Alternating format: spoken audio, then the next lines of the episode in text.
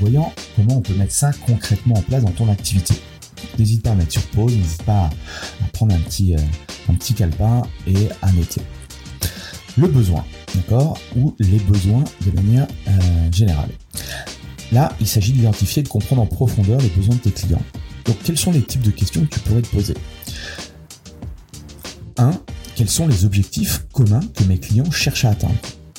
Deuxième question, quels sont les objectifs en matière de fitness, en matière de santé, en matière de performance que mes clients recherchent? Autre question, la troisième, quel obstacle rencontrent-ils le plus souvent pour atteindre ces objectifs? En 4, comment mes services peuvent-ils aider à surmonter ces obstacles et répondre à ces besoins? Autre question, y a-t-il des besoins non satisfaits dans mon marché? Cible actuel si je, prends, si je reprends le marché des seniors, aujourd'hui, je pense que il n'y a pas énormément, alors peut-être dans certaines villes, mais sinon, il n'y a pas énormément, il y a un gros marché à prendre de ce côté-là. Donc s'interroger sur les besoins de ses clients, c'est se poser la question de comment créer justement euh, des produits ou des services pertinents. Parce que si tu sais les besoins, tu vas pouvoir créer des services et des produits c'est une logique implacable. Tu vas pouvoir améliorer la satisfaction des clients si tu connais le besoin de tes clients idéaux.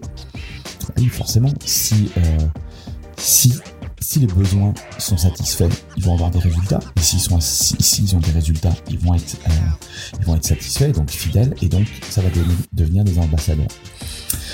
Connaître les besoins, ça va te permettre de communiquer efficacement, créer du contenu efficacement. Bah oui, c'est simple. Quand tu sais les mots qu'utilisent euh, tes prospects idéaux. Tu vas pouvoir les réutiliser dans ton marketing.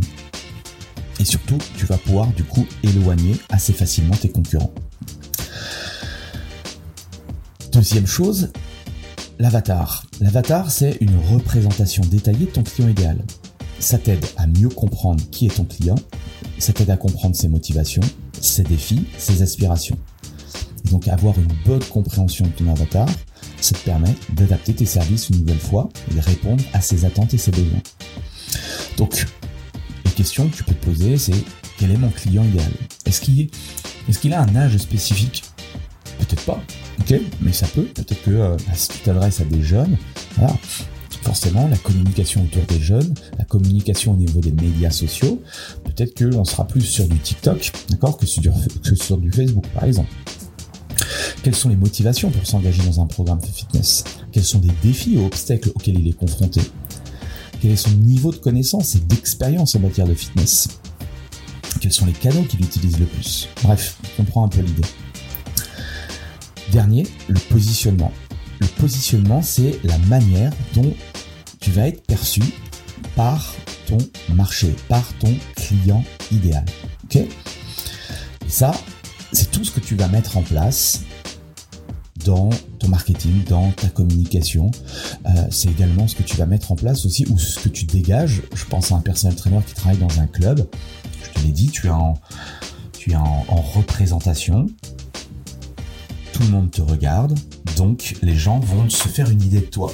Ok? Euh, Au même titre que les gens qui écoutent mon podcast, sans doute pour certains, ils ne me connaissent pas, ils n'ont jamais vu, mais ils se font une idée de moi bonne ou mauvaise, mais en tout cas on se fait une idée.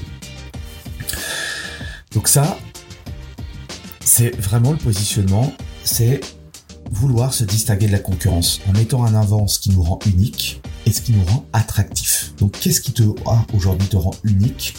Qu'est-ce qui te rend attractif? Ça peut être basé sur ton expérience, ça peut être ton approche du coaching, ça peut être les résultats que tu obtiens, etc., etc. Donc plusieurs questions que tu peux te poser. Qu'est-ce qui me distingue des autres coachs sportifs sur le marché?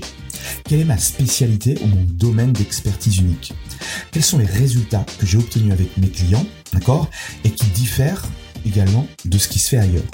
Comment puis-je communiquer ces différences de manière claire et de manière attrayante à mes clients idéaux? Et comment est-ce que je peux être perçu par mes clients? Comment je peux être perçu comme un expert, un motivateur,